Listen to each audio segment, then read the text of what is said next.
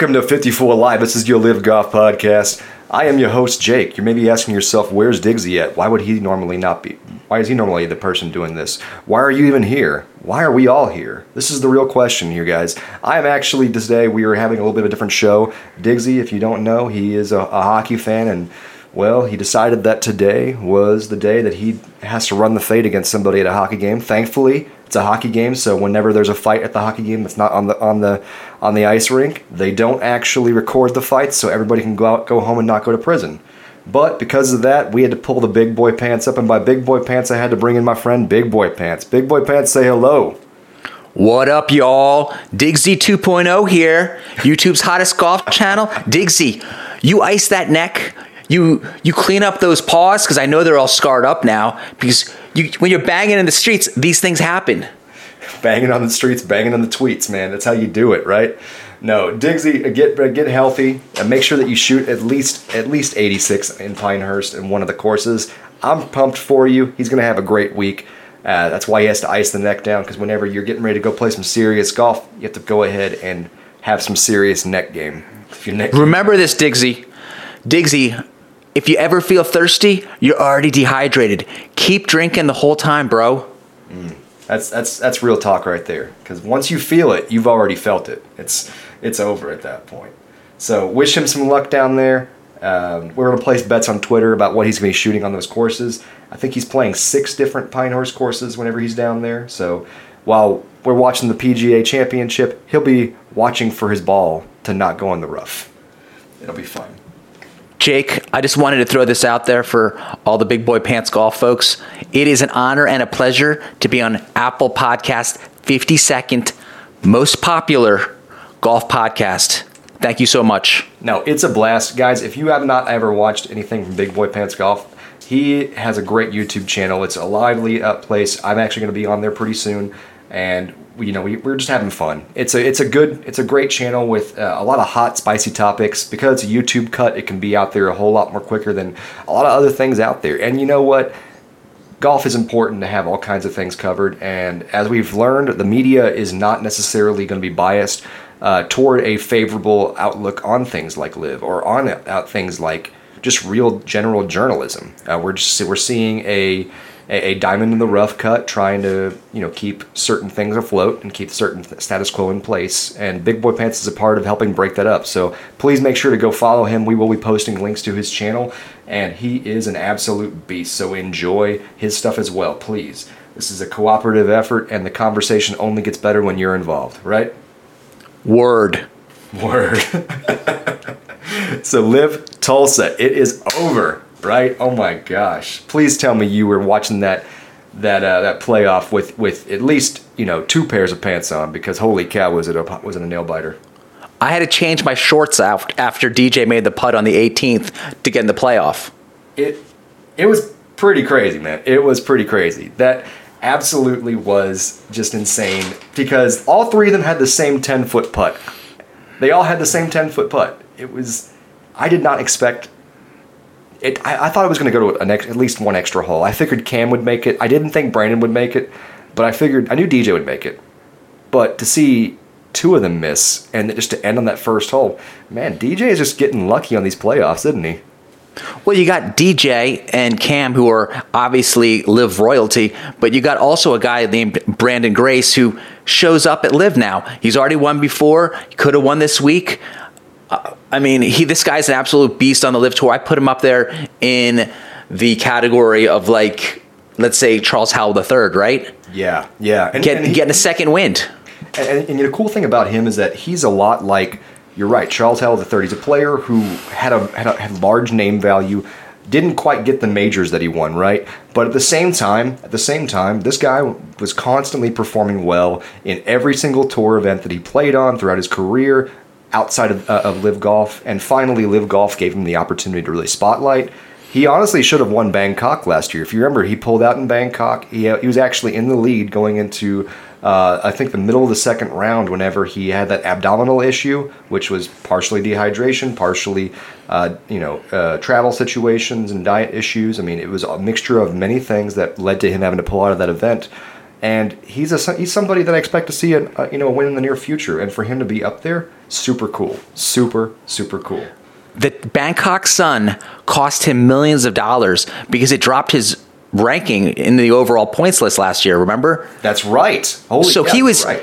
he was in the heat of the moment. He was right in the thick of things. He could have won it, and then boom, it's you know 115 percent humidity, 100 degree Bangkok heat. You don't get the salt right. You cramp up. You pull something. Game over. Cost them millions. Well, you remember if you remember watching that uh, the Bubba was doing interviews with the guys during like the mid game or whatever when they had like a rain delay on Sunday, and you see just uh, nobody wants to talk to him, and Harold Varner III is like scarfing a sandwich down because he's just like. Like, dude, I'm, I'm worn out. Like, get away from me. I'm eating my sandwich. that's, that's exactly what was going on. Well, it's awesome because HV3 is also one of these guys whose game has steadily risen. He's there every week. I mean, who knows what's going to happen this upcoming week? Well, you know, even crazier than that, I mean, Big Boy, we're talking about, he has pretty much counted in every single round for the range goats. So shout out to HV3. I think at this point you have to mark him as one of the most valuable players on tour for their, their individual team. Um, who could you think of that's actually more valuable at this point? I mean, remember, if you're counting every single round, that means that you're doing something right. Correct? Oh, 100%. But now, for me, you've got to think of a guy like Charlie. Uh, Charles Howell III, obviously, because he Yes. flat out won, and then the following week he's doing pretty well too. Yeah. So to me, it's a guy who comes out of kind of the middle of the pack, and you don't expect that much from. And also, because also, CH3 is in his 40s. Well, and I think that CH3 is. If you guys uh, were at Tulsa, by the way, CH3, we need to have a talk, bro, because you almost hit me uh, on your on your on the first shot of the day into into the green on the birdie shack. I was sitting there just minding my own business, getting ready to set up shop, debating whether I was going to follow your group or not, because I love you, man. But you, you you got three feet from hitting me. If you guys saw on on, on our Twitter feed, it was it was pretty crazy. I was just I, wasn't angry, but I was just like, man, I knew this was going to happen because they had me 20 feet from the pin. They had me 20 feet from the pin in the, in the birdie shack, and I was like, this is freaking awesome. He wouldn't have done it if he didn't care. And the Oh, yeah. best thing about CH3, and I know you're a scratch golfer, but how Liv puts out these, you know, post round instructional videos and you're oh, getting these yeah. tips. CH3 pops up and he's actually popping up on Instagram a lot. He's teaching me how to swing a golf club. I've been swinging a golf club wrong my whole life. One thing I love about him also, he's dedicated, consistent and dedicated. He's actually was the first person on the range on, on Saturday. First person on the range. Out there about 25 to 30 minutes before anybody else. And so that's pretty impressive to me. It's one thing to be on the range after the round when you're trying to work out your post-round demons, or maybe that pre- that, that, that pre-workout that you took on number 10 isn't out of your system yet, Bryson. but but at the same time, you know, he's out there working his butt off. And guys, I had a blast at Tulsa. If you guys get a chance to, you got to get out there. You got to get out there to an event. Uh, Big Boy was at Tucson. He understands as well. Like it's so much more than a golf tournament, isn't it? Jake, wouldn't you also agree? Wear the proper headwear. Oh, that too. God. Did you did you get a little sunburn? Oh, uh, I uh, I thankfully have tanned quite a bit beforehand, but yeah, I was I had to be very careful uh, because you know they only let you take in like a small amount of stuff. So you know unless you got a soccer mom nearby you, which I couldn't find any soccer moms in the birdie shack, so I could not find me any sunscreen. But yes, wear the proper proper headgear, and if you don't have the proper headgear, stop in the merch shop, pick up your favorite team hat. That's what I Well, that's that's a little weird because I had soccer moms that LIV Tucson feeding me Rice Krispie treats. dude, dude, what the Yeah, I know. I, I worked that magic. I didn't even use my hands. They were actually, yeah. I was chewing them down. I was chewing. Help with the sunburn a little bit, but not perfect. But I rock. I'm now rocking a Titleist floppy hat with a soft back in the back. Uh-huh. Never, best hat out there, dude. That's Game a changer. Good hat. So I, I was intentional and didn't bring a hat to LIV because I wanted to pick up a hat right from the get go, from the shop. Which smart of me because they they only put out X number of merch per day, so that way you know they don't want to sell out of. Mer- yeah, it'd be cool if they sold out all the merch on day one, but they don't want to do that because then you're just screwing the people on day two. Because remember, you can't really buy their merch outside of the, the the events yet. So I liked that. Anyway, I went by, picked up a, a Majestics hat, wore that all day. Uh, but yeah, it was. It, dude, it's it's insane how, how much fun it is out there. It really is. Here's a quick question for you on the merch. Do you like this current LIV strategy where you have to go to an event to get it, or would you like to see them a little bit more available on Amazon, let's say, so you, you can get official merch. You, you you know, basically do the marketing for them when you're walking around to let them know you know what's up. I, I there's positives and negatives of this, right? When when, when you when you have to go to the event to get the merch, the team merch, like I guarantee you, because of how they do that, next in like five years, that season one uh, purple and uh, orange HyFlyers hat is going to be worth some money if you have one of those. Because remember that was their logo last year. Was purple and orange, and they only sold it at the event. They were one of the only teams that actually had merch last season. But so I, I kind of like it because it makes things a little bit more a little bit more scarce. They have a little bit more quality control out there. Um, they're already doing so much when it comes to infrastructure that it does make it a little bit easier to manage. But you're right. I, I would like to see in the future like a team website, a team dedicated website to where I can go to majestics.com or whatever and and get you know my Ian Poulter socks if I really wanted to. I mean, I, I don't I don't like flashy socks, but uh, you know you know what I'm saying. Like it, it, I think it's there's positives and negatives of that. There really is. Well, I just think now if they kind of started f- not flooding the market, but giving other people more opportunity, then you're just going to see how many people truly love LIV. That'd be a good point. Um, also, it would be a great idea to, to open that up simply because what if all of a sudden they'd open this up and they find out that there are 20,000 orders to Seattle, Washington? Right? Then you want to have a tournament in Seattle, Washington. Right. So this gives you an opportunity into inner market research without actually having to put boots on the ground and, and like go, okay, well, we don't know about this. There's a we can go to Tulsa. Do we know anything about Tulsa? Which you know, I was talking to somebody who's in broadcasting. Uh, I had a friend on the inside who helped me get into the event, and I appreciate you so much for doing that. It was awesome. But it, you know, we were talking, and he was and he was initially kind of confused or concerned about, hey, you know, there's not much golf professional experience in here outside of a major championship. Which a major championship, regardless of where it's at, they can put it in the middle of the woods um, in in Ellis uh, in uh, Canada, and it's still going to be a big big deal, right? Um, they're still going to have a huge influx of people. So, but to have just a regular LIV event uh, at, at Tulsa, it kind of you know confused them at first. And same thing with Tul- with Tucson because they're not known directly for the main product there. But the more that they've done this, the more that they understand, and they talked about this that it's about just getting on the ground where people haven't been fed for a long time. And Oklahoma was starving. Literally starving, but you know what? You were able to feast on 361s. Yes, that was crazy, man. Uh, so there was two 61s guys on Sunday. So if you don't know, 61, 61 is a 9 under par on that course, and just to shoot that is just everything has to go right. I mean, Harold Varner, you, see- you see that shot on number nine, uh, second shot on number nine on Sunday? Holy Yes. cow. From behind a tent, behind a tent, no view of the green, and he hits it. He almost made it. that was crazy. Cam Cam Smith, you know, he comes back from the the rain delay and hits like five what five birdies in six holes to put him in the playoff.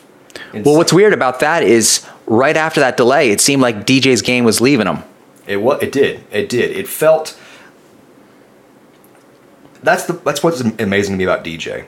DJ is he has he has a superpower, right? And that superpower is that he has no memory. Uh, it's uh, my, my dad used to joke about this, and I never really understood it until I watched this event and really watched it, and I was like, wow, he really is able to just wipe that slate clean. Matty Wolff have a having a seven that takes him out of the lead, and Matty Wolff's breaking three clubs and hitting and, and hitting nine over par the rest of the, the way in the round And might have a bad year after that. and might have a bad year after that. Exactly. And not, that's no hate against Matty Wolff. I love Matty Wolff. He, he wears his emotions on his sleeve. Pat Perez has a seven on a hole. Pat Perez uh, ends up, you know, uh, uh, breaking three three clubs and and you know cussing out the entire camera staff. Bubba Watson, we saw him lose it on Alf. If you didn't see it, uh, I think I was like hole number twelve. Hole number twelve. He's hitting a second shot and Alf flies back uh, near him and like throws him off because you know th- those drones make make a weird noise and uh, he starts cussing out the drone on television. so, DJ, for him to just have the memory that he has, where he just completely blanks out and just forgets about it, throws it away, gone. Oh, I had a seven on a hole. Cool, it's gone. That's impressive. That's, I mean, you got LIV Tulsa for LIV fans and for everyone producing this, could you have had a better ending than having DJ and Cam in this playoff with obviously Branden Grace? No, you couldn't have. I mean, the only other way that it could possibly get better is if you either had Taylor Gooch up there with them or you had Brooks Koepka making two more putts and being up there. Uh, this is prime time what what LIV Golf wanted. They wanted the DJ versus Cam showdown. They wanted that. And they got it. And it's just so cool. It's so cool to see the results getting where where they want. You know, we had we have these guys finally hitting mid-season form. You know, it was a little weird when the season started off to see DJ wasn't playing bad. He wasn't shooting five over par every round, but he, he was definitely not, you know, threatening leaderboards. And oh, had, for the first, yeah, for the first few, you had, you know, it was you have Danny Lee winning, mm-hmm. and no, no knock on him or CH3, but you, these weren't the stars. These weren't these weren't the guys they paid the big money to bring over. Right, right. They, they weren't. They weren't obviously it's good to have those guys win, but uh, as Digsy said in a few episodes back, you know they weren't the ones that that bring the headlines. But at the same time, it's about building the product, about building the brand. And when you see that there is parity in your league, when you see that there are multiple players able to able to win and are winning, that's a huge thing. But we saw Dustin Johnson pull it home. I'm I'm just happy for for the event in general. I'm happy for Dustin Johnson because he looks like he's about ready to to do some stuff. You know, he's feeling healthy again. Which, if you don't remember, he pulled out of of the Saudi Arabia event at the start of the year, and it's just super cool to see him fit, healthy, and confident with his putting stroke. Now, you mentioned Gooch mm-hmm. as he kind of had an off week this week. He's he won back to back. Then he, lo- he doesn't have a good week this week. How does this set him up for the PGA Championship? Are you buying or selling on Taylor Gooch? Man, that's tough to do. I, I, I, honestly, I'm still, I'm holding. I'm holding on Taylor Gooch right now. If we're buying and selling, I'm holding. And here's the reason why. You know, Gooch had a rough week. Uh, I think he was finishing like the 30th, the 30 places, right? Somewhere in the 30s. Right. Um, which it gets confusing to look it up later on on the point scale because uh, they have something off screen that they don't tell you about that they're able to they're able to actually sort and rank the players. Like let's say 10 players finish at 10 under par, they're still able to sort them from 11 to 20 and points them accordingly. I don't know the exact qualifiers for that, but they do points them individually. They don't just go 10 everybody at 10 under gets, you know, the 10th place points. They don't do that. Um, but Taylor Gooch remember he was hosting this event essentially. He's the only. There were six players that had college roots in Oklahoma, but Taylor Gooch is the only born Oklahoman. He's the only player that lives in Oklahoma or lived in Oklahoma prior to college. So this was his event. This really was his event. And you felt it. They had Range Goat specific stuff. They had way more Range Goat merch at, on camp. But, you know, when you're hosting an event, are you focused on, on your game or are you focused on the event? He's focused on hosting, obviously. And for me personally, I think it's actually a good thing that he had a little bit of an off week, gets the reset button, and he goes in fresh for the next week. We can see he knows how to win because he's shooting crazy numbers in Australia. He won, you know, he's winning back to back on the LIV Golf Tour. Um, I think actually, if anything, one kind of a lull, if you will, gets him ready to be peak Taylor Gooch next week. I think you're right with Nick. I mean, because not only that, but like, if you go three weeks in a row, or let's say he gets really into it and ends up finishing one or two off the playoff, I don't think he feels as good going into this week as he would if he just had a bad week like he did, where he's not in contention, he's not in the conversation. He knows why he wasn't in the conversation because again, he was dealing with you know everything else he was hosting a, an event on Sunday before. He hosted a benefit on Monday, hosted a benefit on Tuesday. He hosted, I think, or was a part of at least seven different things this past week. Uh, not not week, but you know the week and a half while he was at Tulsa, and it's just crazy how involved he was. And I'm so thankful for him for making the extra effort. But I knew it was going to take away from his golf game. The same with Phil on his Twitter war. You know. Right, but you know, with with Taylor, the fact that he, you know, he, he got this out of his system. Yeah, if any time, for example, you're hosting a party, you never have as much fun as if you're just enjoying the party. Absolutely. So he had So he had the duties here. He fulfilled them. You know, his game's still sharp enough. He, he's not going to completely lose his game up from a few weeks ago. He's fired up for the PGA. I I think so, and and he knows this is important for him. So if you guys don't understand, uh, the PGA he has qualified for, but he needs to play really really good golf to be able to qualify for the U.S. Open because of Mike Whan being a a, a wanny baby. Is that fair to say? How about a wanker Ooh, for the UK people? For our UK Wank- fans out there, a Yeah. wanker, a wanker. Or wonker, whatever. What's the, yeah. what's the term for our Aussie friends? Uh, a ripe git? Is that what, is that what it is? They, they use that word in uh, in Harry Potter sometimes. You are a ripe git, Ron. But I mean, I'm not. That's that's that's that's England still, so I guess that's not going to work out very well. Uh, pardon my Australian friends for not knowing an insulting way to say say Mike Whan. But if you guys don't know, Mike Whan is the uh, head of the US, USGA, which puts on the U.S. Open. They retroactively did things to keep him out of the game, or uh, at least temporarily. If Gooch does not finish high enough at the PGA, he will not have the uh, the ranking points to be able to secure himself a spot in the in the U.S. Open. So um, we're keeping an eye on Gooch Watch. It's really a shame what Whan has done to change the add an extra word or two. I think it was you had to qualify and now you had to be not only just qualify but also be eligible. I think that was the, the word. So now because obviously because of the lawsuit and going to to LIV he was no longer eligible, so they removed his US Open, you know, qualification. and it's really wacky to me because it's just in anything you always do it forward forward progress with grandfather clauses in and yet they didn't do it with this you know there's there was there wasn't a grandfather clause which is just very weird that's that's not how you do things you do everything Unprecedented. Un- almost Unprecedented. almost a breach of contract. very much that so. kind of that kind of a feel where here the here are the the, s- the rules and the stipulations and he's fulfilled them and now you added some more and now you want to you know change how the game is being played It's it's But- it's very yeah. odd. It's very odd. I, I I hope that they I hope that he has to eat his words. I hope that Gooch qualifies, and then I hope that Gooch just on day one just goes in and hands him his bag tag. That's well what what's want. what's amazing is how personal Phil Mickelson has taken this all firing off on Twitter getting in Mike Whan's Twitter space Well, and I think uh, a lot of that has to do with the fact that Phil Mickelson realizes that he is his value to LIV golf and value to the golf world right now. He's still a great player. He can still get it up for certain events. We saw it at the Masters, right? But I think that he realizes that his value to the game is right now more as an ambassador and less as a champion. Is that fair? hundred percent. But that's I mean it's it's amazing because we think of this guy on some level he's in his fifties, but I bet if you did that, you know that there's that guy out there, Bryan Johnson. He's done this type of you know protocol where now apparently he's de-aged his body seven years. He's famous for this now. So if you look up Bryan Johnson, it's the guy. He doesn't look healthy, but according to himself, his organs are like the organs of an 18 year old. I personally, like, Liver- like Liver King? well, the opposite of Liver King, because Oh, okay. I'm sure his organs are probably like 70 year old people organs. Okay. Whereas Phil Mickelson, with all his pliability training, yeah, he's in his early 50s. I'd say he's probably closer to 37.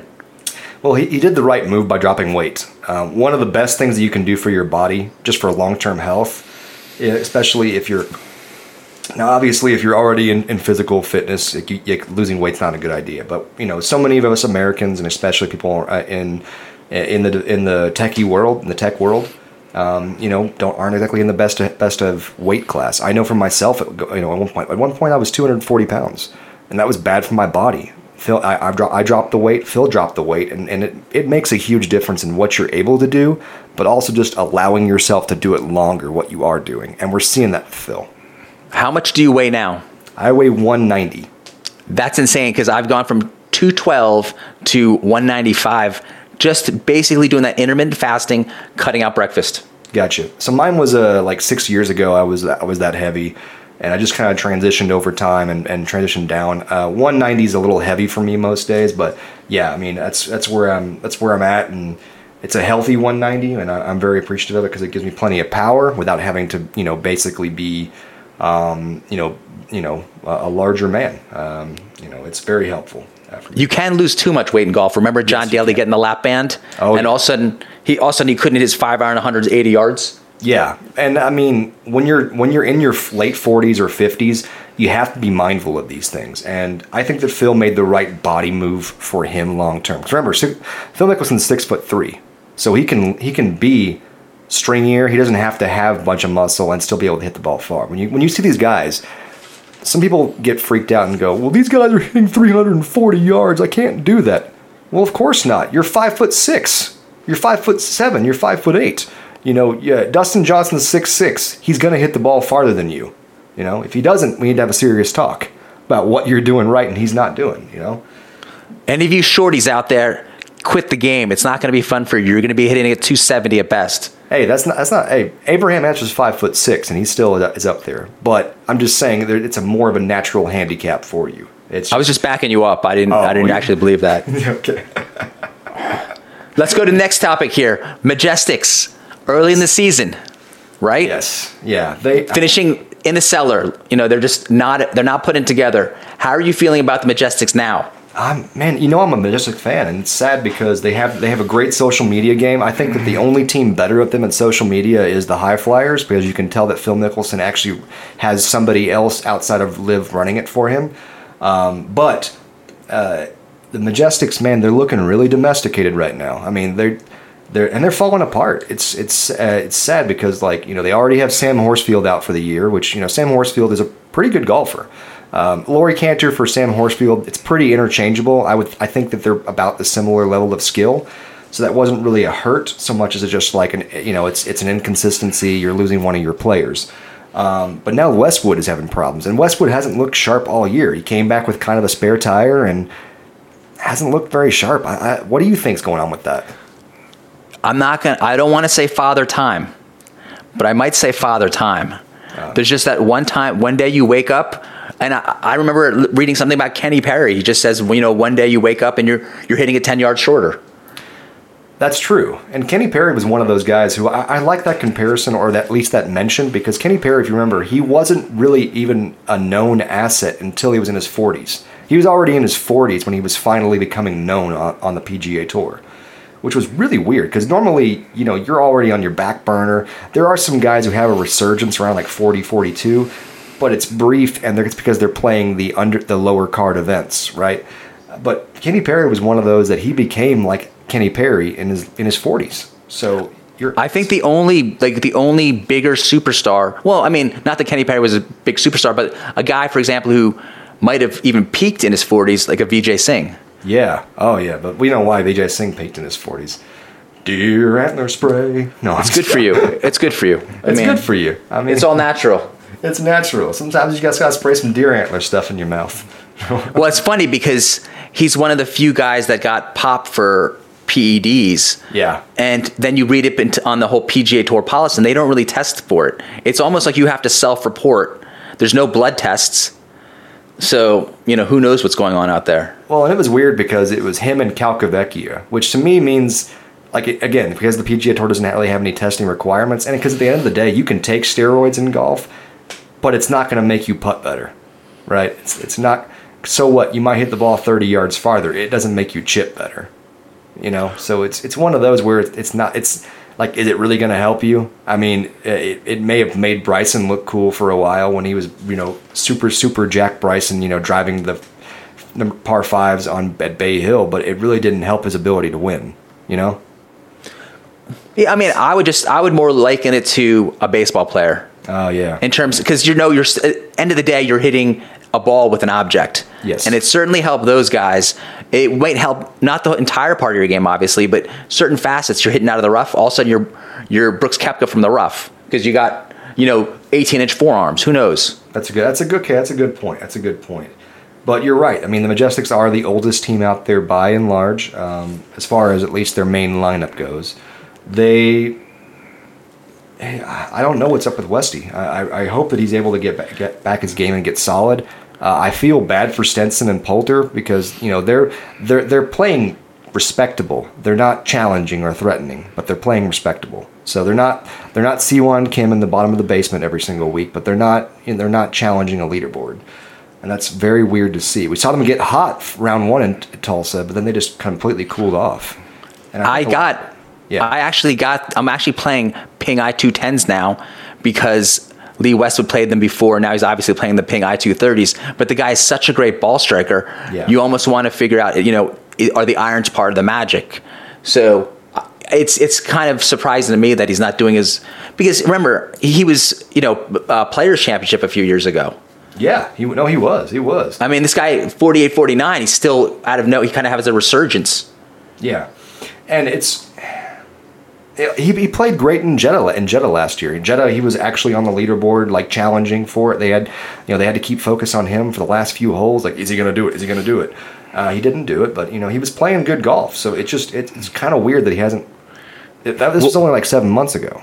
Well, he should have won Boston. He chunked a lob wedge on his 18th hole That was- and made yeah. and made a bogey to not get in the playoff. That's right. That's right. Because he was on like number two on a, like a par three, and then chunked it in, and yeah, exactly. Uh, so I just don't know what's going on. Uh, I'm very excited though about um, Andy Ogletree. I mean, dude was somebody who, if you guys don't remember, played his played the very first LIV event at LIV London. Uh, because of that, you know, got you know blackballed from every single other tour because that's what they did, and you know, Petty, vindictive, right? Two words: petty and vindictive. being vindictive and and it was you know he got his money he got some money which you know the money that he got was helpful for being able to keep him in the game because any, any money when you're a pro and you're not you know a winner is great to just keep you playing keep you active keep you motivated. So you got that like bigger payout. It helped him out. He uh, ended up going over to the international series and the asian tour saying hey all the other roads have been blocked. I'm to get over here and, and make something happen. He's won twice since then on the asian tour He's, lead, he's leading the international series points right now, which the winner of that, the outright winner of that, gets on LIV next year. Well, here's another point with that. So he's won twice already. Remember the Japanese player who won four times on the Japan tour and got an invite to the Masters. Oh yeah, Kazuki Higa. Yeah, so he didn't. He was still in the 60s in the OWGR mm-hmm. because obviously now they've revamped it so it gives less points to the Japan tour. Unlike back in the day when they wanted to get, for example, Jumbo Ozaki on, but then the Golf Channel saying, "Hey, because Jumbo Ozaki got into the Masters and didn't do well in the Masters, they think it was too heavily skewed in towards the uh, Japan Tour's favor. So now they've vamped it the other way. Guy wins four times, can't get on into the Masters, can't get his, can't earn his way on. Right, but thankfully What- they, they did at least invite him. But that was Right. very weird. Yeah, But now you have Ogletree. He's won twice on the Asian Tour. If he wins a few more, do they invite him to the Masters? that's a good question. I mean, there's still like nine more uh, international series events. uh, Not quite that many, but there's a lot. And so you're right. Like, what happens if he goes in a tear? Because he obviously did. Dude came off the bench for Lee Westwood on Sunday and cold cocked a 62. That's crazy. That's how good this guy is, and you're and you're telling me that. What the heck, man? I mean, eh, you know, I mean, to, to shoot a, a 62 is on, on any course is impressive, but to shoot it cold cocked on a course you haven't been playing under those conditions, dude, that's golf. I think for sometimes when they're determining these fields for these majors, when it gets beyond a certain point and they're handing out these invites, they should have to explain why this guy's getting the invite versus a guy who, you know, might be ranked higher on TUGR or the now defunct OWGR because there has to be some kind of transparency, right? Well, and that's why I love um, that Condoleezza Rice is on the board of is a- member of Augusta National. Uh, if you don't know Condoleezza Rice, you know former uh, Secretary of State, she actually is a part of the uh, college football playoff committee in determining that. So she understands the difficulty of analyzing the unanal- uh, the unanalyzable, right? Because in, in in football, they only play X number of games, and they don't play. They obviously don't play everybody, you know. So it's very difficult to be able to judge who is actually deserving. She's been a part of that committee since it's, since it was founded, and she's she's actually a member of Augusta National. And I do hope that she is a part of that kind of committee for like selection for the Masters because, you know, if you if you told me that she had a hand in someone like Kazuki Higa getting an invite, I'd believe you because she understands what it takes and what it looks like, and, and that all roads don't equal all roads. You know. Well, it's also, yeah, exactly, because you don't know what type of obstacles a person had to overcome that could show that they actually have more skill than is being shown through their performance in tournaments, considering that, especially now, you have these kind of semi obstacles set up by the OWGR. Oh yeah, I mean, and and, and we're looking at this and saying, uh, you know, oh, this guy is blah blah blah. No, this guy is an absolute stud nugget, and I cannot wait for him to be on a LIV team next year, a full team. I know he's going to be on a team next year. I just I just don't know which one, but I'm excited for him. I mean, he's he's looking he's looking good, man. What's going to be fascinating at the end of the year when we have these guys who've earned their way on where they go, and the guys who've played their way off the LIV Golf Tour. Yeah, and you know they, they've talked about relegation and, and promotion, uh, where the bottom four guys are like in a, in a rough spot where they might lose their status. Uh, and then they talk about you know, well, people from only people from 24 and up are actually guaranteed. It's a little confusing because I, I don't I don't understand exactly all how it works, but yeah, it's it's very weird how like they say 24 and up's guaranteed, but bottom four are in relegation mode. So I, it, it- there's a lot of confusing things behind the behind the, the, the screens, but they keep it flexible because of just the reality that there's so much moving and still shaping as far as the history of how LIV is going to go. So I do like how they're being vague about certain things because it allows them to be able to be flexible with what their decisions are. You know. Well, they should be allowed to be vague because think about how flippity floppity the PGA Tour has been, for example, with the FedEx Cup. Oh, yeah. Remember when it first comes out? That every year it changes. So you're like, well, we didn't like the fact that you know VJ Singh has won it even before the final event. We need to add more drama. Right.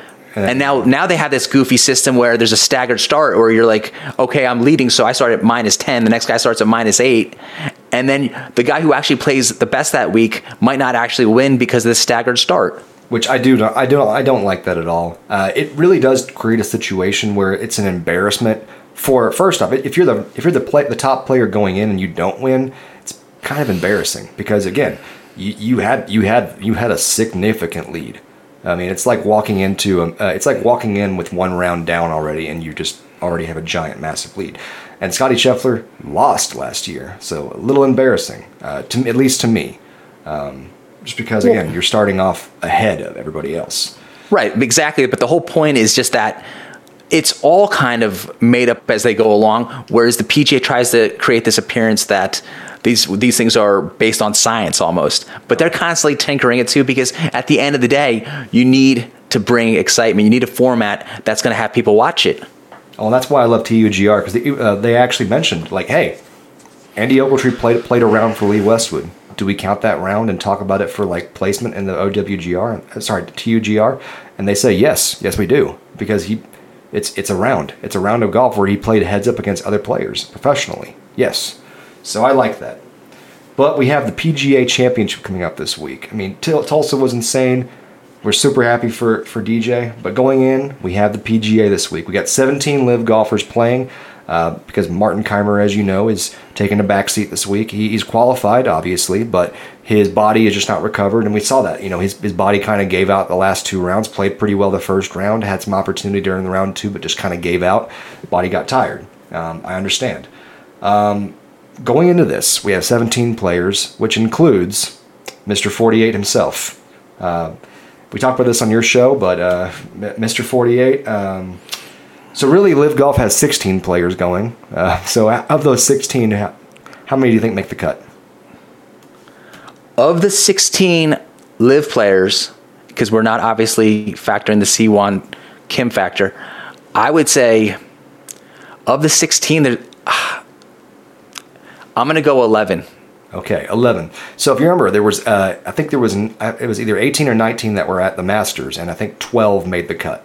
So I I, I think that's a pretty fair. It's on par right there. it's on par right. Right.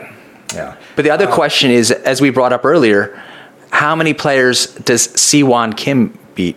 Oof, man. You know, you were saying you were saying uh, dead last uh, earlier, and I don't think it'll be that bad. But amongst touring pros, because again, there's there's 20, if you guys don't know, there's 20 people in the PGA Championship field that are uh, PGA American teaching professionals or or uh, coaches. So 20 of those. Um, historically, they're kind of like amateurs at the Masters. They just don't do very well, or amateurs at the U.S. Open. They're just they're there. It's part of the tradition. But uh, honestly, amongst touring pros, I think he beats maybe 10.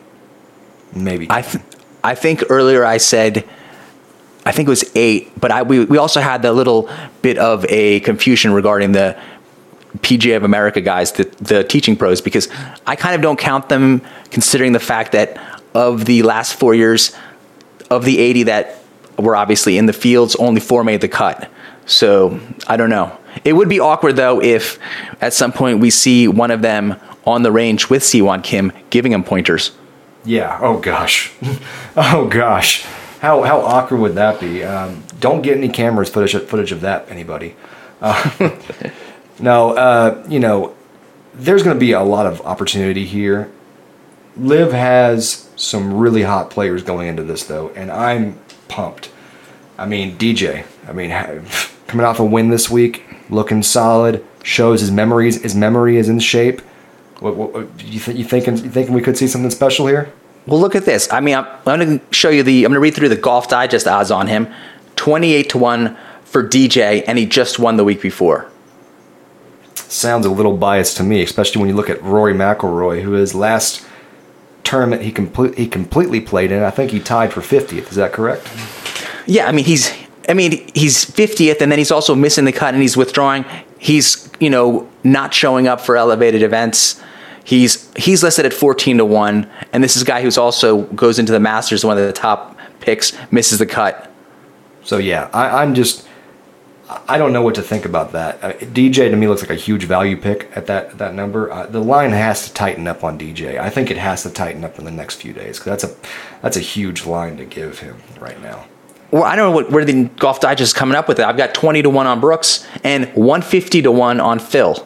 150 to 1. I do think that Phil is more is more fair at, at, a, at a high at a high odds right now only because he's kind of like Rory at the moment where he's distracted with off-field stuff. He's really been digging into these guys about the Taylor Gooch situation and then also he's been digging into Colt Knost about, you know, his uh, just, you know, calling LIV oh, we're not real or blah blah blah blah blah. And he's he's been, he's been digging super hard in a Twitter beef recently and I'm, I'm I'm concerned that that's going to and has started to bleed into his game the same way that Rory's litigation fights and being the spokesperson of the PGA against LIV and against the DP World Tour. Uh, that takes a toll. It, it distracts you. And Do you remember this? Do you remember this, uh, the little Twitter beef between Colt Knost and Phil, where towards the end of it, Colt Knost is saying like, "Hey, why don't you come on my show? I'll fly over," and then Phil is like, nah, thanks. i am pretty much good keeping on Twitter. And then Colt Knost fires back, very snarky. I'm sure Greg Norman would give you permission. Oh wow! Yeah, you didn't see this? I didn't see that one. I did see some stuff later on where he was talking like apologetically, like "I'm sorry, Phil. I didn't realize," you know, that kind of that kind of baloney. But I didn't see that part. That's pretty rough. Well, that's why it's it's in the thumbnail on one of my later video latest videos. But yeah, the actual tweets there where he's saying to Phil Mickelson, legend, six time major winner that you know he, he would have to get permission from Greg Norman. It's it's insane where I don't know why Colt Knost keeps popping up and wanting to get in these little Twitter skirmishes because you know you're the CBS guy. You're supposed to be kind of good natured, but then you're showing your true nature on Twitter. Very weird. It is very weird. Um, I'm not too familiar with him, but I do say know that there's it's it's always a wacky feeling when you see those guys who were touring pros that go into the broadcast booth before they're 50, notably before they're 50. So well, he's only I think he's 37 now. Yeah. He retired at 34. Yeah, he's kind of like you know him and Smylie Kaufman are both players that were touring pro players that both of them for lack for just the reality of what it was couldn't hack it anymore and just decided to go in the broadcasting booth.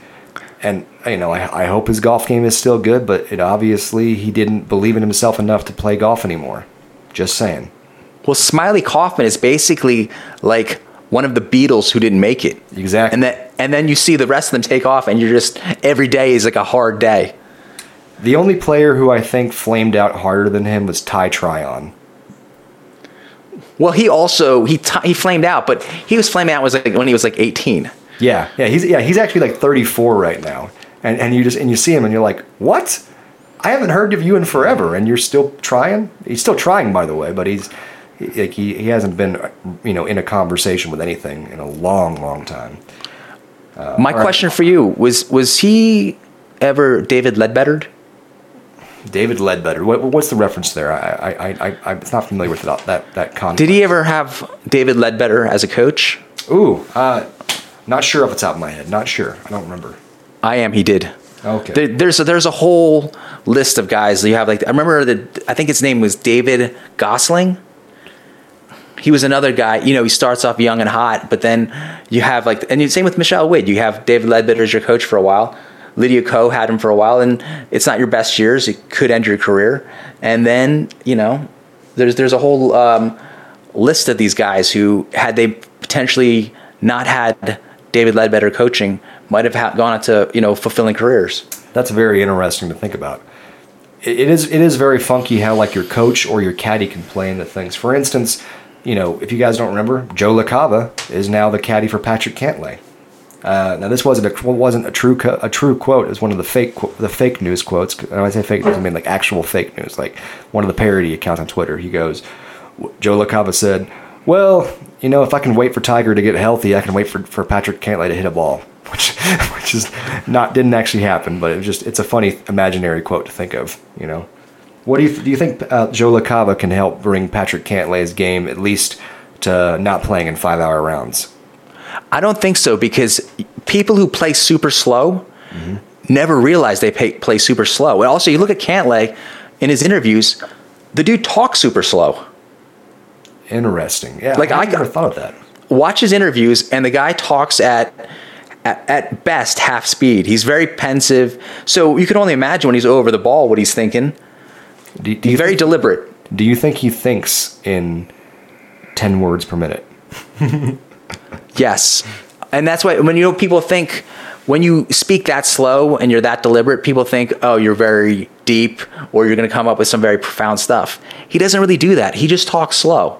Gotcha. I've, I've met guys like I, I know a, a buddy who's from like Michigan, and I promise you, I could say a paragraph. I could say six sentences before he finishes his first sentence.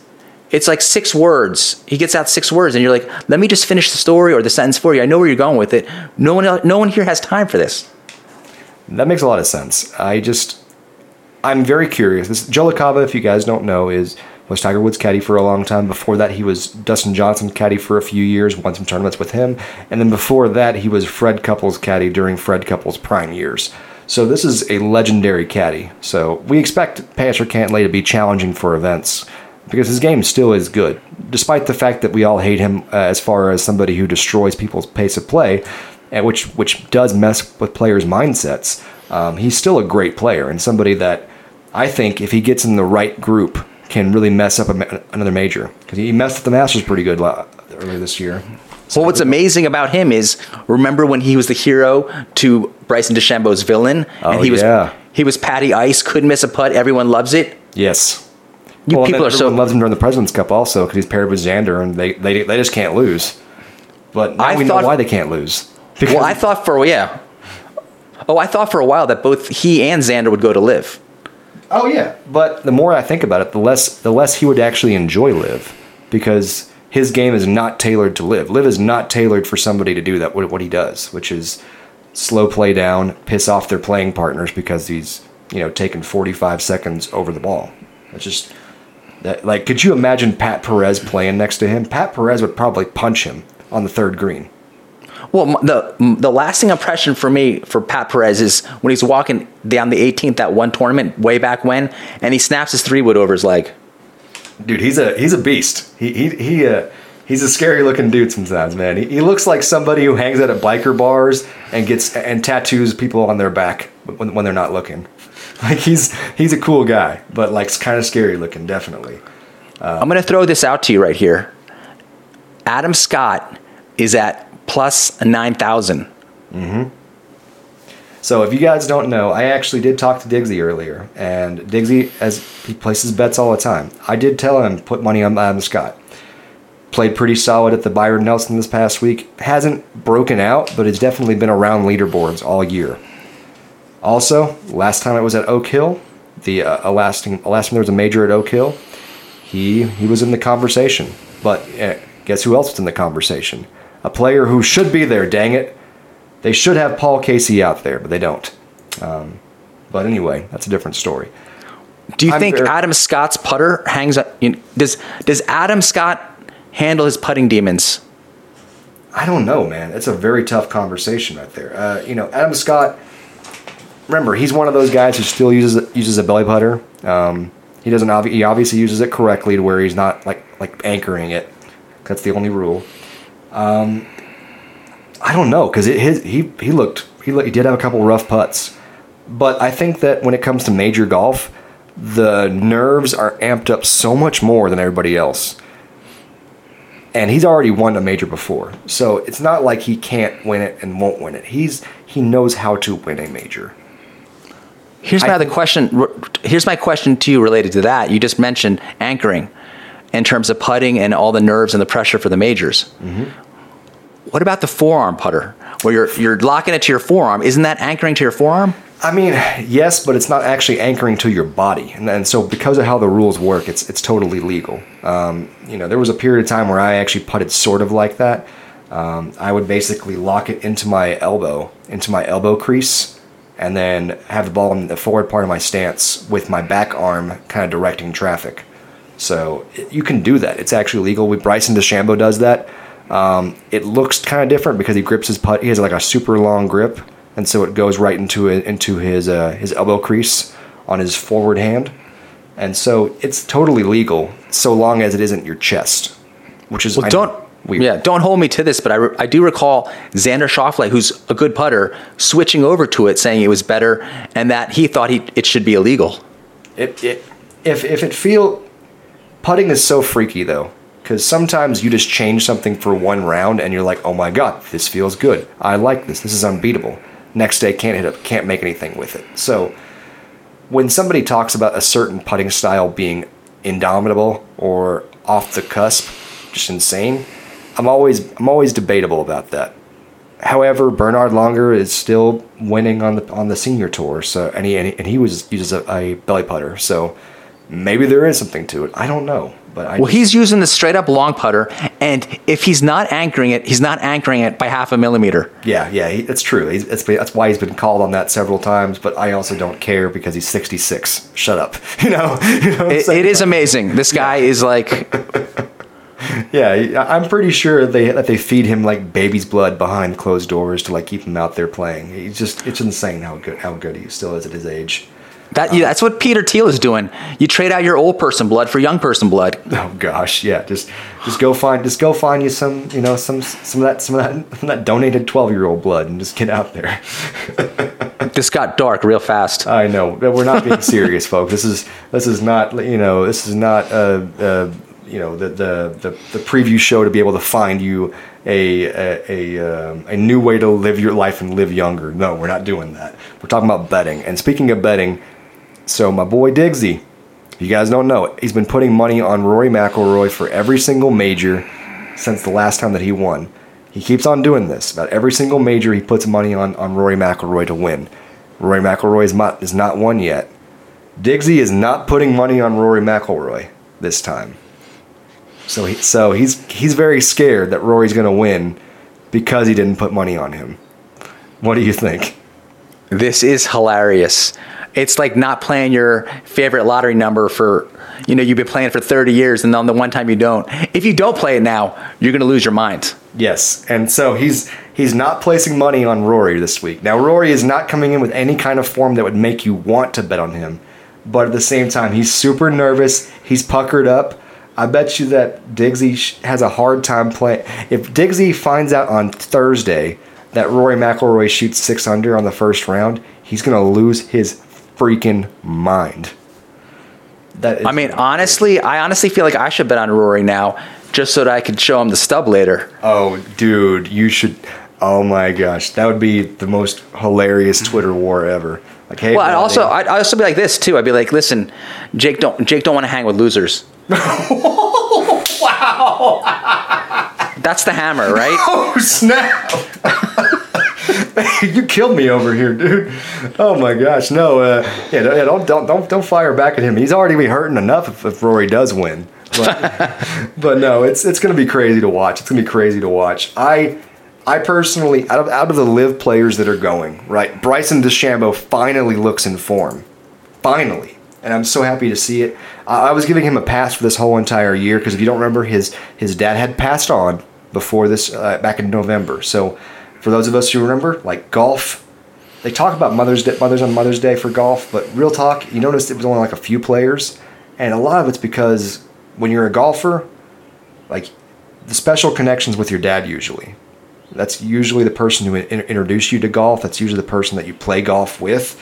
Golf between a, a father and son is very special.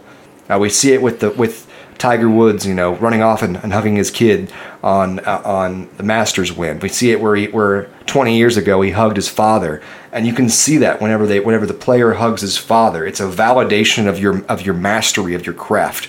So, you know, when we're seeing this, when we're seeing that his father passed on, you know it's a big deal.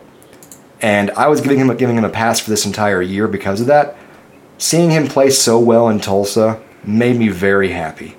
I think he's back. I think he'll be contending. I don't think it'll be the week for him though, but I think this is his best chance at a major in a long time. But also remember that Bryson's dropped his his Cobra deal, so Yes. he's you know now you have to find some new clubs for yourself. You're you're, te- you're tinkering with everything, and your body's changing back to non bulky, non monster Bryson. So now you've changed everything. Bryson's very funny to me because he's somebody, you know, we talk about Brooks Koepka being the complete alpha male. I think of Bryson as the complete adaptive male. And what I mean by that is that he he very frequently uh, seems to me to be somebody who adapts his body, his personality to whatever he's hanging around. If he enters a room, you know, there's some people that the room change the, the room swaps to be like him. Bryson swaps himself to be like the room. And what I mean by that, when he was hanging hanging with all of the uh, long drive players, he made himself become physically and mentally a long driver, and we saw that big bulky boy, you know, getting thick, putting on you know crazy muscle mass for no reason, and then now he looks a lot like he's Charles Howell III's younger brother. It's hilarious. Yeah, He's he he could basically be, uh, you know, um, star in Batman. He could he could bulk up for a role.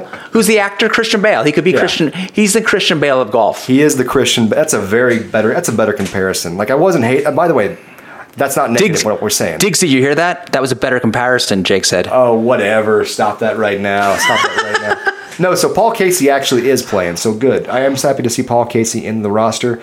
It's hard to it's hard to remember who qualified and who didn't get in. Paul Casey Well, with in. Paul Casey, I didn't want to. I wasn't sure, but I do recall that he got in. He's he's not in the top 100 on the OWGR, but it's because he couldn't play last year or something like that. He had an injury, so they extended it, which was weird to me. Hey, I'm okay with that. Whatever he gets in, he gets in. So cool. At least at least the PGA has a heart. PGA of America. You know. Uh, so you keep an eye on him because he's a, he's a he's a silent assassin when it comes to getting up there on the leaderboard. But Brooks Koepka, what are you thinking? You thinking he's going to keep his form up? Yes. I, I mean, I was a, until the, the last LIV event last year. I was like, "Whoa, Brooks Koepka is nowhere to be found." Right. All of a sudden, he beats Uihlein in the playoff, and I'm like, "Okay, signs of life." And now, after the you know the first few rounds of the Masters, actually, when he was going lights out the second round of the the LIV tournament he won this year, Yeah, Orlando. I was like, "Oh, I should I should put some money down." I was like, "Oh," and I didn't. And then he was winning. I was like, "Oh, you know, the, the odds were."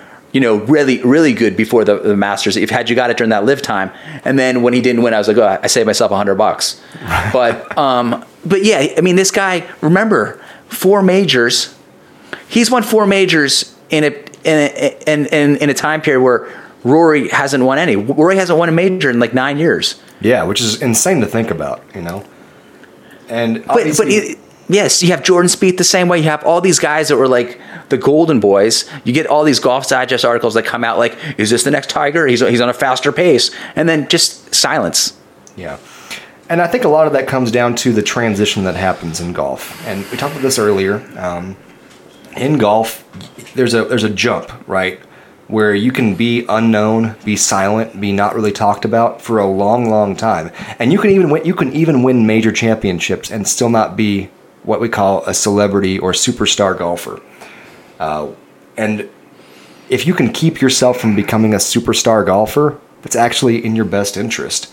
Because once you become that superstar, it's very difficult to keep your game up because so much all of a sudden is no longer in your control. You have sponsorship things you have to go do. You have hosting events that you have to go do. We saw it with Gooch. Gooch was a guy. Now he's the now he's one of the guys. And it's it's very difficult to transition to that. That's a different role than Can I give you a good example of that? please. 90s, Mark O'Meara wins two majors Yes. in the in a year in his 40s. So he, he was never going to be, you know, the Rickie Fowler because ideally, you know, you're, you're doing this when you're young and you're, you're fresh. Uh, O'Meara does it, and then he, by his own admission, just took every opportunity that came his way. So you're scrapping your game, you're scrapping the, the you know the range time, and it's just a money grab. Uh, same with Calcavecchia. Um, same with, uh, ooh, um, you know, John Daly. John Daly's a great example. You know, once he became a celebrity, he had no chance anymore because he just didn't know what to do. You know, Well, John Daly is the guy who, I mean, He- one probably the one of He's one of the most one of the most supremely talented guys of all time. I followed him in the Thailand Open. I was following him like ten years ago, alone. I would walk nine holes with him alone, literally just me, him, and his caddy. No one was following him there. But I mean, the guy is still a two iron, 270 yards off a downhill lie onto the green par five. I was just like, the guy could still do everything. yeah. Um, you know, so you got these supremely talented guys, but it's all a matter of you, you only have X amount of energy. There's it's a game of, of degrees. There's like a one percent difference between the guy who's 50th and, and first. So now you're giving up all these advantages because you're you're distracted, so on and so forth. That the other guy who maybe not as talented as you but is more committed, he may eke out the extra couple strokes. Question to you: Is this is this finally the major that Waco Niemann breaks through on? Because Waco Niemann, Waco and Mito are both extremely talented, and it's fun. It's so cool how they're both really good friends from the same background, from the same country, both in their prime at the same time. But Mito had a better has had better showing in majors than Niemann has. Is this is this finally the chance for Niemann to break through? I thought that Niemann would have won at least once by now on the LIV Golf Tour. I, yeah, same. same. A- and he so he was in the playoff remember he was in the playoff Yep. in boston that dj won and someone sent me and i put it in one of my videos someone sent me video of dj making that putt but, but what they don't show you in the LIV golf or, or any other angle is joaquin niemann he looks like he took a punch to the stomach it hurt him so much he hunches over when the putt goes in Well, and, rather and he does because I mean, uh, nobody expected that eagle putt to go in. Nobody. well the, it was going a thousand miles an hour too It was. It was. I mean, it was. It was either going in the hole or it was going 40 yards off the green. Right. No, it was insane. So he little bit. Usually, you, you kind of have a stiff upper lip about it. You know, you just take your hat off and shake the guy's hand. He's he's doubled over like someone sucker punched him. Well, do remember that Joaquin Niemann's like what 22, 23? Yeah. Very young. Very young. So. I, I I had expected him to have a, an individual win on LIV. Um, I'm glad that Torquay has had an actual win on LIV. That's special to me. I think that helped his mental pressure a lot. Um, I of the two of them, Mito or Joaquin, they're both they're both similar as far as their skill level goes. They're both kind of streaky. You know, they can have a week, they can not have a week. Joaquin to me has more consistently better weeks than, than Mito does. I think their good weeks are similar as far as skill level goes, but I think Joaquin has more frequently better weeks. Oh, I think I would always, you know, Joaquin's always been the more kind of more highly viewed between the two. Mito had the one the PGA Championship, which, if anything, left him with a ton of scar tissue.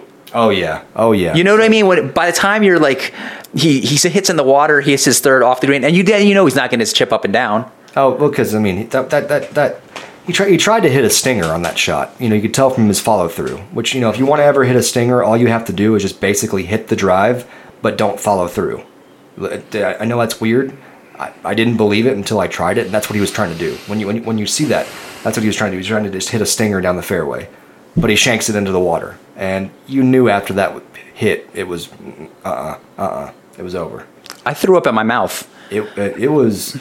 Well, he does that, but remember the day before he birdies. He's one of the few guys who birdied the 18th. Yes. So I was like, okay, this guy's got everything going for him. But then it was just about you know putting both hands on the wheel and holding on, and just too much oil leaked out right at the end.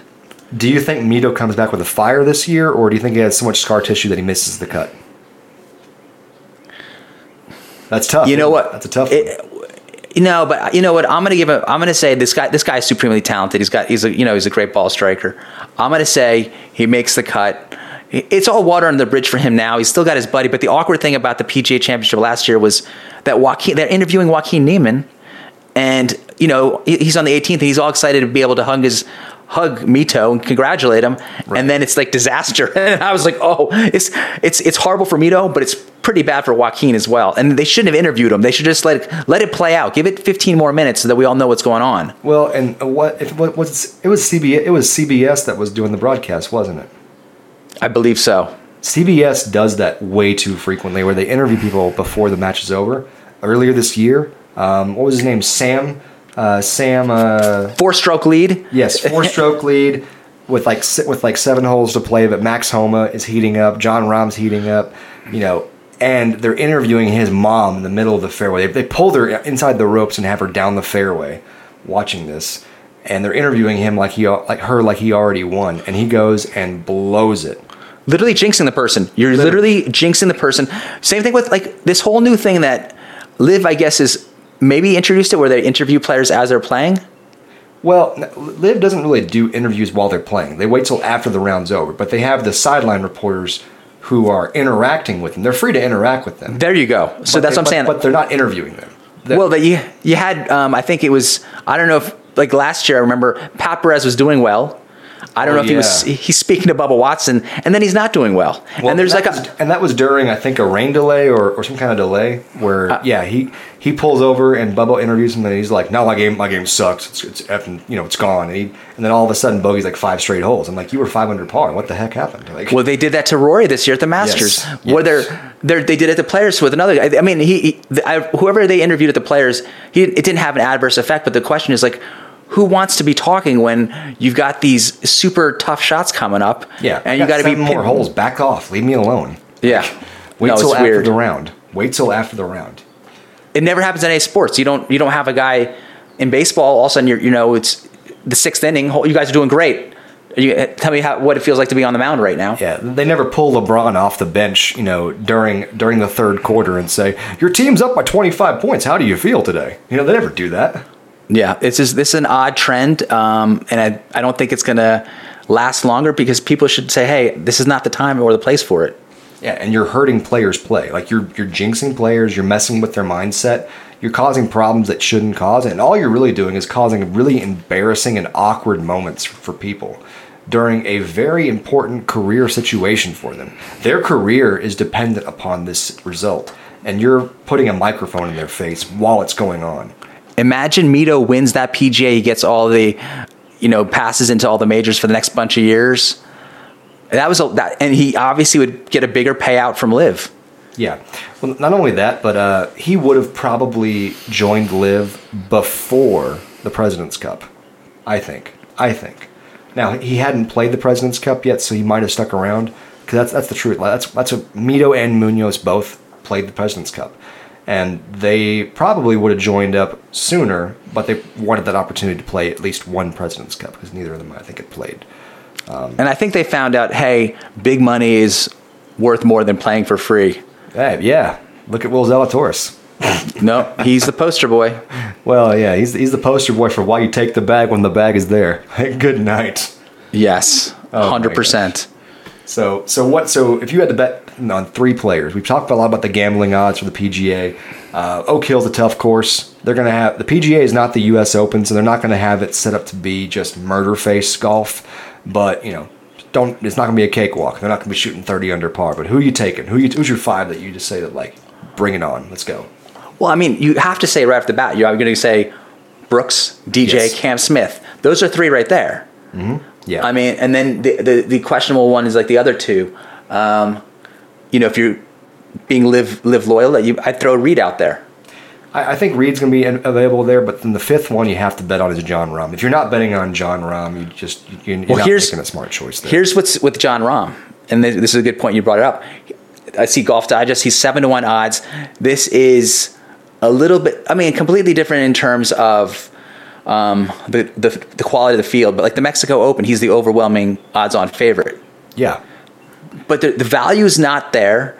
And remember last year, he was also after the third round of the U.S. Open, he was leading. Um, yes, he's he's he's fixed that. Now he just you know won the Masters. Well, if, I, if I'm correct, wasn't his there was some tournament? Was, was it the U.S. Open where he got pulled? He was leading the uh, an event, like winning an event, and not just like leading it, but like beating the crap out of some uh, of the people. And they pulled him from an event because of uh, of a COVID test. Oh, he was like seven strokes up, and then I think it was either Schauffele or Cantlay won it. it I think it might have been the Memorial. Yeah, yeah, that was it.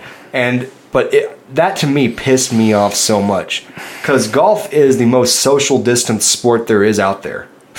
I mean, if the, if you if there was one thing that you learned from the Full Swing documentary, it was that golf is a socially distant sport. You don't have friends outside of like in the LIV context. You don't. You, all you have is your caddy, who's basically your wife while you're on tour. Right. no. It, no. Yeah. Hundred percent. Yeah. They, I mean, they, they could have they could have had a workaround. Hey, you play alone. You're going to win this tournament by seven strokes. And also remember that Rahm then a few weeks later again tested positive. Yeah, which you and, know all they were doing at that point was just cock blocking him at that point. That's all it was. Yeah. And and well, and the PGA Tour owes him an apology for that. They really do. There was no apology, and he, and he, he didn't get any money. Yeah, so in, in my opinion, the PGA Tour should rect- retroactively award him a win for that for that event. That would be the that would be the to me to me as a fan looking on, that would be to me the fairest thing that you can do. Because why the hell are you testing him mid tournament? Are you kidding me? Mid tournament, he's leading, and you're and you're going to pull him from it for a COVID test. Just make his caddy pull the ball out of the hole. Right. No. So I mean, and it, and it turned out later, and you don't want to get into the whole, you no, know, final analysis. It, but but yeah. No, but in the analysis. But now in retrospect, I mean, there's a lot more question marks raised in the big picture. Oh yeah, we can just absolutely. we can just leave it at that. But we, now, if you're gonna if you're gonna talk about picking Rahm, you might as well pick Scheffler as the top five, or you know, what I mean, Scheffler. I mean, there's a, there's a clear hierarchy, but I'm gonna say that you're gonna obviously put Brooks, DJ, and Cam Smith on form all up there as well. Oh yeah. So I mean, those five. If you're not picking those five, or at least thinking those five. I have a hard. If you, t- if you tell me right now that those five, one of those five is not in the top three at the end of the week, I will be shocked, appalled, and confused. Shocked, appalled, and confused. But we'll, we will see. It starts this week on Thursday. I'm going to be watching the, the coverage like crazy. And I know you will be as well. It's going to be a heck of a war. Um, guys, we've been going for quite a bit today. It's been a lot of information talking about. I've had a lot of fun on this podcast. I always do, but you know, it's been. A, Thank you so much, Big Boy Pants, for, for being our special guest uh, host on here because we need it. We need. It's, it's fun to have a conversation versus you know just me just rambling for forty five minutes about God knows what. Um, so thank you for being on here. Please, guys, like I said, we're going to be posting links and posting uh, stuff in connection with his videos on our channel. Be able to make sure that you guys have access to his stuff as well. This guy is fun to talk to. He's fun to be around. You guys will like his stuff. Make sure to check him out. And as always, guys, Big Boy, take us out. Folks, as I said before, it's an honor, and pleasure to be on this show. What I want you all to do, maybe start up your own YouTube channel, get big enough that Jake and Digsy want to hang. It's worth it. It might take a few years, but make it happen. A journey of a thousand miles begins with the first step. Peace out. Guys, have a wonderful night. And as always, we'll see you next week.